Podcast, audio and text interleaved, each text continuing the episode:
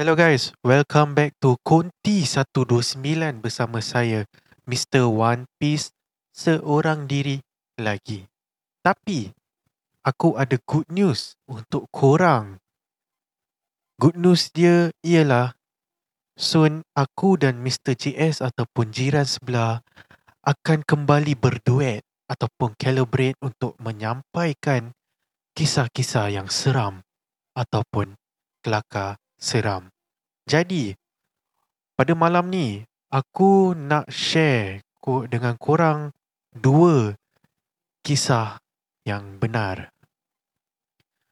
Macam biasa, kita akan bermula dengan lagu kita.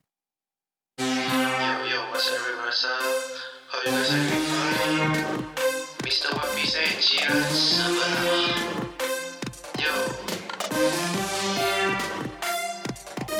Selamat datang ke Piece Podcast kami ucapkan Bersama Mr. Piece dan juga jiran sebelah Kami bergaul dan membuka satu rancangan. Semata-mata hanya untuk satu hiburan.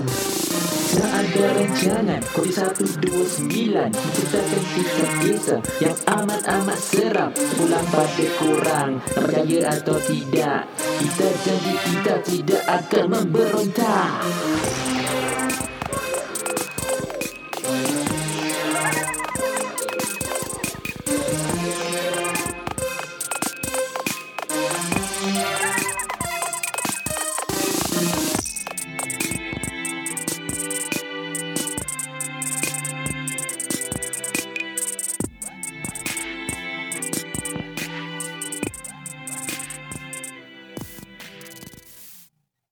Hello guys, welcome back with me, Mr. One Piece.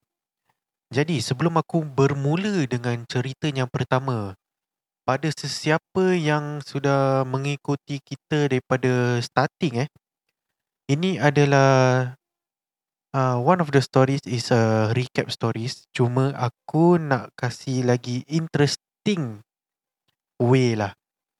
Jadi untuk malam ni, aku akan beri tajuk kepada dua-dua cerita ataupun tajuk untuk episod ni. Episod Night Walk.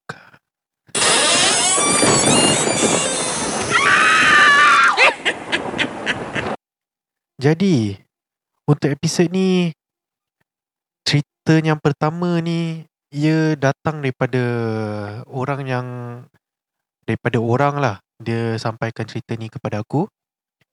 Jadi aku akan bermula dengan cerita ini.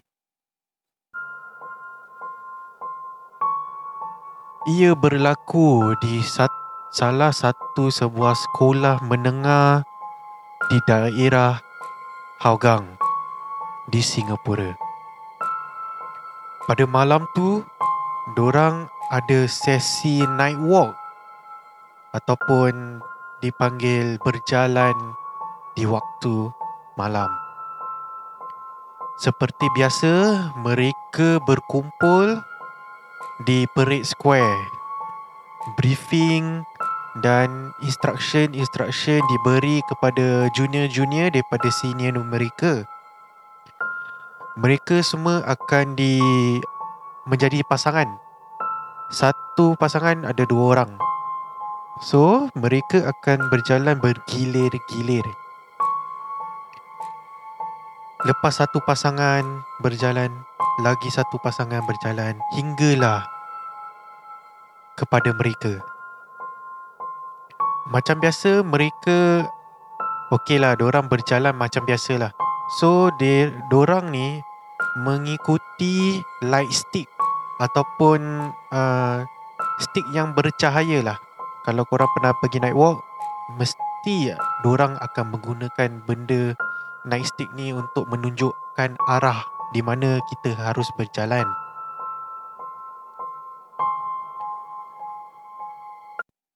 Jadi, mereka pun proceed lah. Mereka, uh, ni night walk ni hanya menggunakan satu je. Satu tower block uh, untuk sesi night walk ni.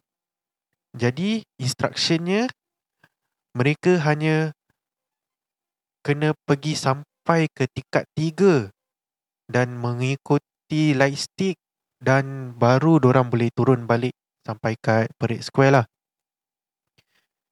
Semasa orang mendaki tangga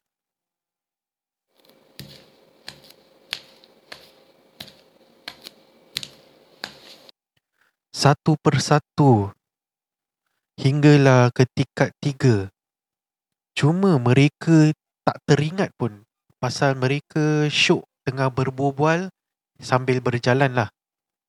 Mestilah kalau korang berpasangan mesti nak hilangkan rasa segan silu sebab night walk. Lagi-lagi di sekolah, korang akan berbual untuk hilangkan rasa takut ataupun segan lah dengan surrounding korang tu. Jadi, sambil tu mereka terlupa hinggalah mereka mendaki ke tingkat empat.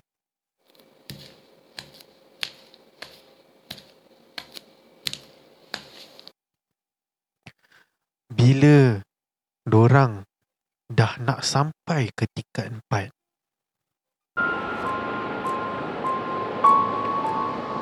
seolah-olah mereka terberhenti terhenti di situ. Ada sesuatu yang berdiri di tingkat empat di mana tangga itu berada. Jadi mereka ingatkan itu adalah senior dorang. Apa yang aku nak elaborate dengan korang? Apa yang dorang nampak sebenarnya mereka ternampak sesusuk tubuh berbaju putih sedang berdiri menyandar di tepi tangga itu. Cuma dorang tak terasa apa-apa. Hinggalah mereka bertanya dengan sesuatu ataupun sesusuk yang tengah menyandar di tembok itu. Eh, uh, lepas ni nak kena pergi mana eh? Uh, kena tingkat tiga ke tingkat empat? Aku pun lupa lah. Uh, so, eh, uh, lepas ni kita kena turun balik ke apa? Itu yang disoalkan oleh mereka kepada sesusuk ataupun sesuatu yang sedang menyandar di tembok itu. Jadi, mereka pun buat bodoh lah. Diorang pun turun balik. Daripada ting- uh, tangga yang diorang naik tu, diorang turun balik hingga ke tingkat satu. Terus, diorang pergi dekat senior diorang. Senior diorang melihat mereka macam kalang kabut. Macam gitulah. Jadi, inilah perbualan mereka. Eh, yang korang macam kalang kabut ni kenapa? Asal korang turun balik daripada situ eh? Tak ada. Ada orang tak jaga kat tingkat empat? Pasal kita sampai kat tingkat empat, ada macam orang berbaju putih berdiri kat situ. Kita tanya banyak kali nak kena pergi mana. Dia buat bodoh je. Yang korang pergi sampai tingkat empat tu kenapa? Kan kita dah bilang sampai tingkat tiga je. Kenapa? Tak apa, aku check dengan uh, member aku yang lain. Hello? Eh, korang ada siapa-siapa kat tingkat empat tu tak? Hello? Mana ada? Kan kita dah cakap dengan orang sampai ke uh, sampai tingkat tiga je. Asal? Eh, ah, eh tak apa, tak apa, tak apa. Jadi, selepas senior dorang tu check dengan member-member dia yang tengah station dekat each point of the night walk, mereka menyatakan bahawa tak ada siapa pun di tingkat empat. Sebab the instruction was until level 3 Jadi agak-agak kurang. Siapakah yang berbaju putih sedang berdiri?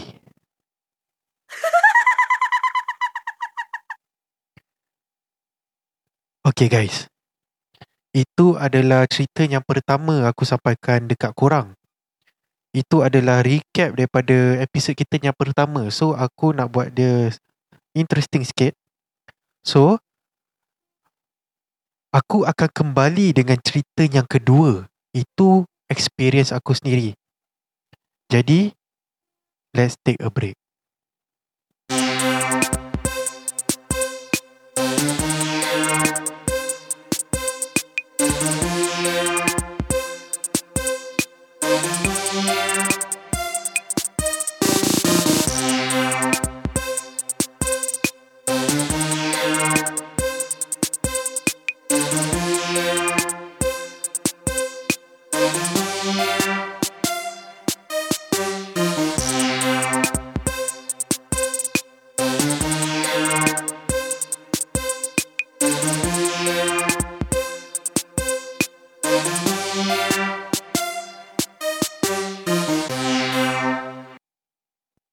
Guys, welcome back to Kunti 129 bersama saya Mr. One Piece.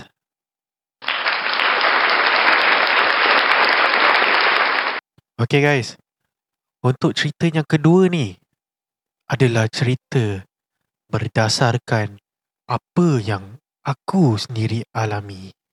Sebelum aku mula cerita yang second ni, aku akan kasih kurang background sikit cerita ni berlaku di salah sebuah pulau yang berdekatan dengan Singapura iaitu dipanggil Pulau Ubin.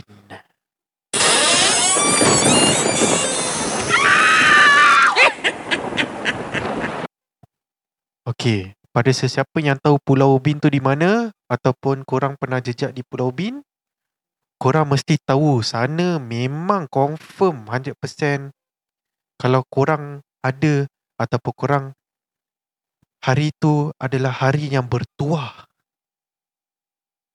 untuk korang alami sesuatu yang mistik di sana memang korang akan rasa bertuah. Macam uh, one of the episode yang kita pernah sampaikan oleh Mr. JS sendiri dia punya experience di Pulau Ubin itu adalah experience yang benar-benar berlaku. Sebab kita takkan tipu atau bedik lah untuk ceritakan cerita-cerita macam ini.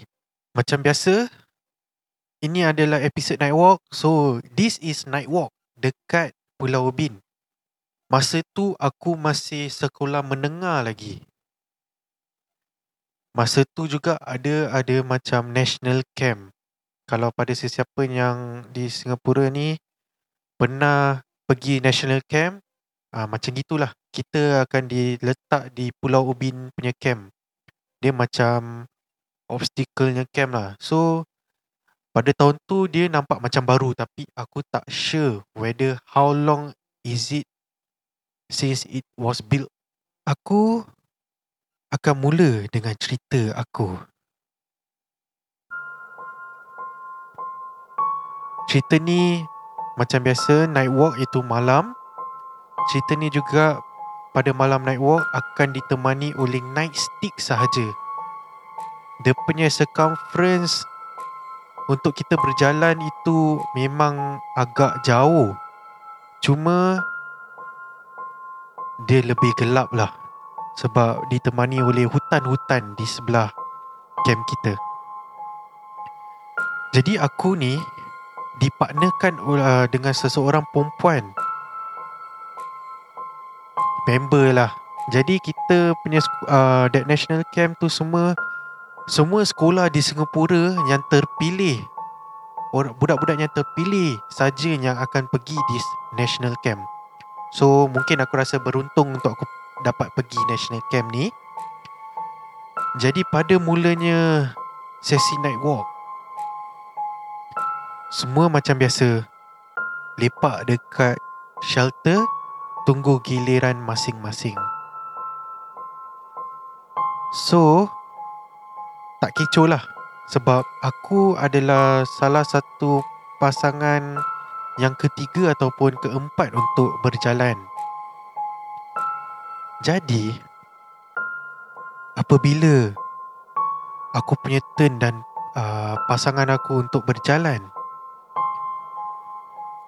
kita pun mulakan berjalan.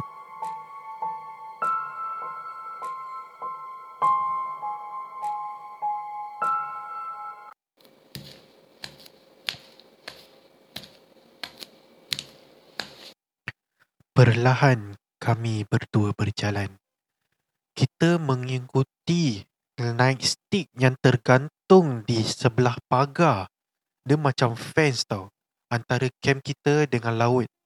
So kita kena jalan mengikuti fence tu. Make sure kita ikut light stick tu sekali. Aku ni di sebelah kanan dan partner aku di sebelah kiri. So kita jalan berduaan. Hinggalah bila sewaktu kita berjalan.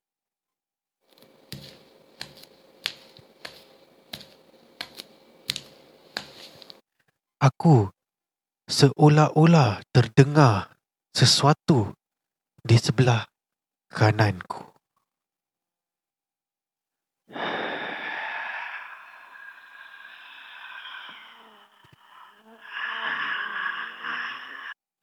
Seolah-olah ada sesuatu yang sedang bernafas di sebelah kananku. Cuma aku hanya tak hiraukan sebab sebelah kanan aku tu dihadangi dengan fences ataupun pagar bersebelahannya adalah laut. So apa yang aku fikirkan itu adalah angin daripada laut. Kita pun sambunglah berjalan.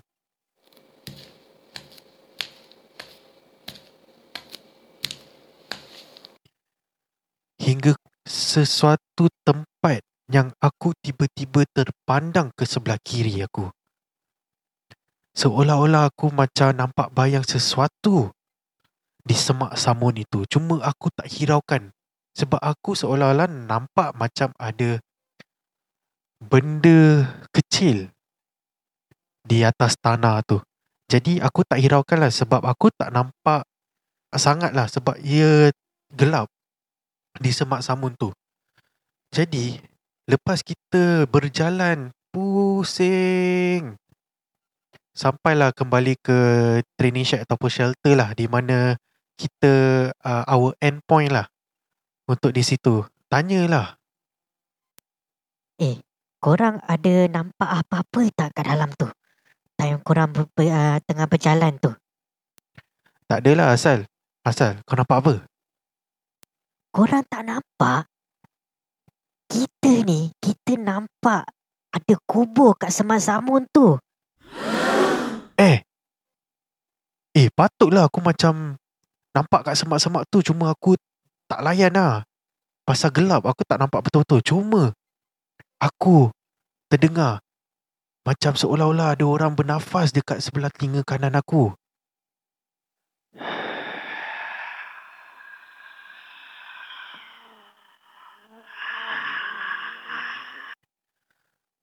Aku pun macam nak fikir positif pun memanglah boleh sebab dia kat sebelah uh, aku kita tengah jalan, uh, jalan bet, uh, betul-betul kat fence tu sebelah laut. So bagi aku itu angin laut. Cuma nafas dia betul-betul dekat dengan telinga aku. Eh, eh. Ini tak boleh jadi ni. Mari kita tanya budak-budak yang lain lah. Mana tahu diorang nampak ke apa ke.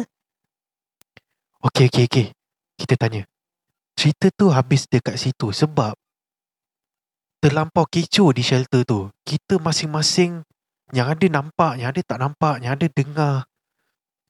Kita terlampau kecoh, terlampau tak tu macam macam uh, tengah hyper tu. Pasal masing-masing ada cerita mereka sendiri. Cuma tiba-tiba semua kecoh habis sebab kita punya instructor lah macam biasa kan. Uh, potong jalan lah cakap apa yang korang tengah berbual ni, apa yang korang nampak tu korang just keep to yourself. So, kita pun keep to ourselves lah. Pasal uh, tak nak kecoh kan, tak nak takutkan budak-budak lain yang tak ada experience atau nampak atau dengar lah macam apa yang aku dengar. Jadi, dari waktu kita tunggu sampai habis lah. Semua semua dah senyap. Tak nak, tak nak hiburkan cerita tu. Tunggu hari besok. Confirm. Confirm kita bilang ramai orang. Jadi, macam biasa uh, lepas habis sesi tu semua. So, kita balik kita punya tempat uh, tent. Kita tidur lah. Pasal besok, uh, kira kan tu dah last night of our camp. So besok kita dah kena balik. Pada keesokan hari tu kita pun uh, dah pagi kan, dah siang. So kita semua share our experience lah dalam uh, tentang night walk yang tadi malam tu. Semua ada self experience sendiri. Cuma nasib baik bagi aku, aku tak nampak lah kubur tu. Bukan apa, segan. Lagi-lagi uh, partner night walk aku tu perempuan. So, nak step macho lah kan. Jadi step berani lah pada pada saat tu. Jadi guys, ini adalah ceritanya last. So, lepas ni aku akan kembali dengan sesi elaborate elaboration and guys just wait for it.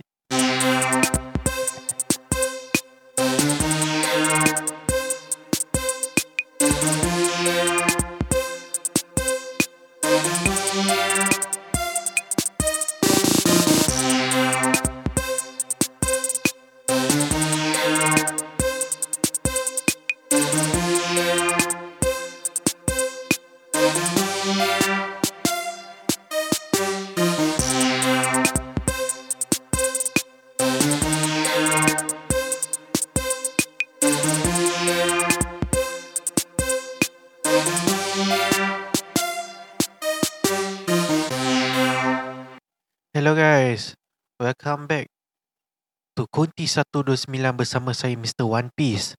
Ini adalah sesi elaborate elaboration ataupun summarize.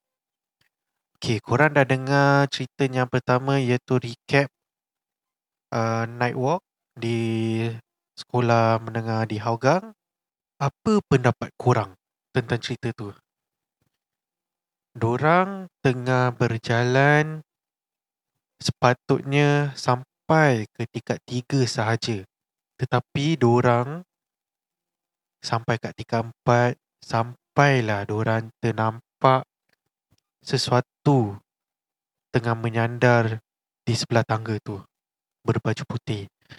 Apa yang orang ingat itu adalah one of orangnya senior.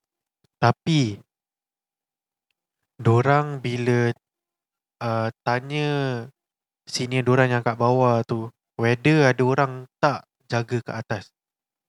Bila senior diorang jawab balik apa yang diorang cakap tu lepas dah check sah tak ada sesiapa pun di tingkat empat. Jadi guys, siapa yang di tingkat empat tu? Adakah itu betul-betul orang? Ataupun tidak? Aku pun tak tahu sebab itu bukan cerita aku. Cerita tu disampaikan oleh seseorang. Jadi bagi aku cerita ni. Night walk ni.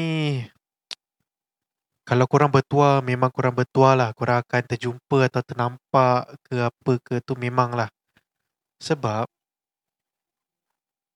Night walk tu adalah satu sesi yang kalau boleh banyak orang tak nak lah. Sebab segan sangat. Kalau yang hyper aktif tu semua memang orang suka lah. Sebab orang boleh kacau orang lah macam gitu. Cuma ya itu je cerita daripada aku for kira kan summarize from the first story. We go to the second story. Aku punya experience sendiri Jadi agak-agak kurang tu siapa tu yang tengah bernafas kat sebelah kanan aku tu? Adakah itu angin laut ataupun nafas yang aku dengar? Sebab member aku yang lain tu bilang yang diorang ternampak kubur di semak samun tu. Jadi kalau korang nak link nafas yang aku dengar dengan kubur tu mungkin boleh link.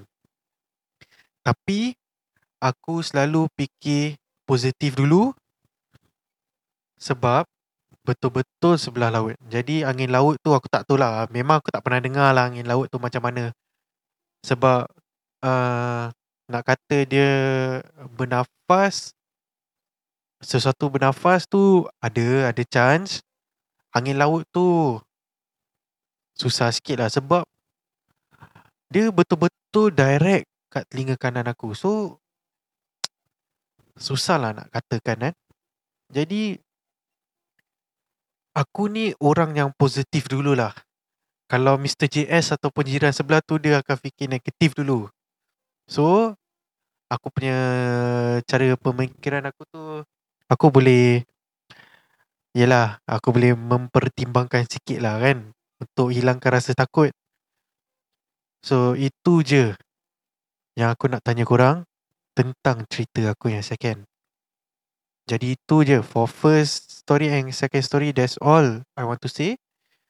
Dan inilah sebelum kita tutup episode Night Walk ni aku nak uh, macam biasa aku nak share sikit lah dengan korang eh. Pada sesiapa yang pernah alami night walk ni, mesti korang adalah ada experience sendiri. So, night walk ni adalah sesi yang paling aku tak suka. Terus terang aku cakap aku memang tak suka night walk ni sebab leceh lah. Bukan leceh apalah sebab kalau malam puas hati kasih tip, apa night snack ke terus tidur ke lagi bagus daripada night walk ni. Kau nak kena kalau kau kena partner yang penakut. Ha, aku cakap dengan korang kan. Susah lah, susah, susah. Kalau kau kena partner yang terlampau berani, ha lagi. Itu pun nak kata susah tu pun memang susah jugalah. Kalau terlampau berani, memang terlampau berani lah. Ada je nak pergi check. Ada je nak kena pergi. Ada je tak nak ikut. Light stick lah, apalah, boring lah. Apalah. Adventure lah. Aku pula setengah-setengah lah.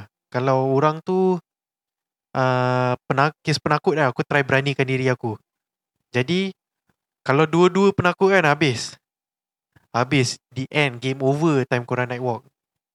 Kalau korang kena, kalau aku kena partner dengan yang terlampau berani tu kan. Kalau dia terlampau memang kena siku atau sekil dengan aku lah. Kena terajang dengan aku.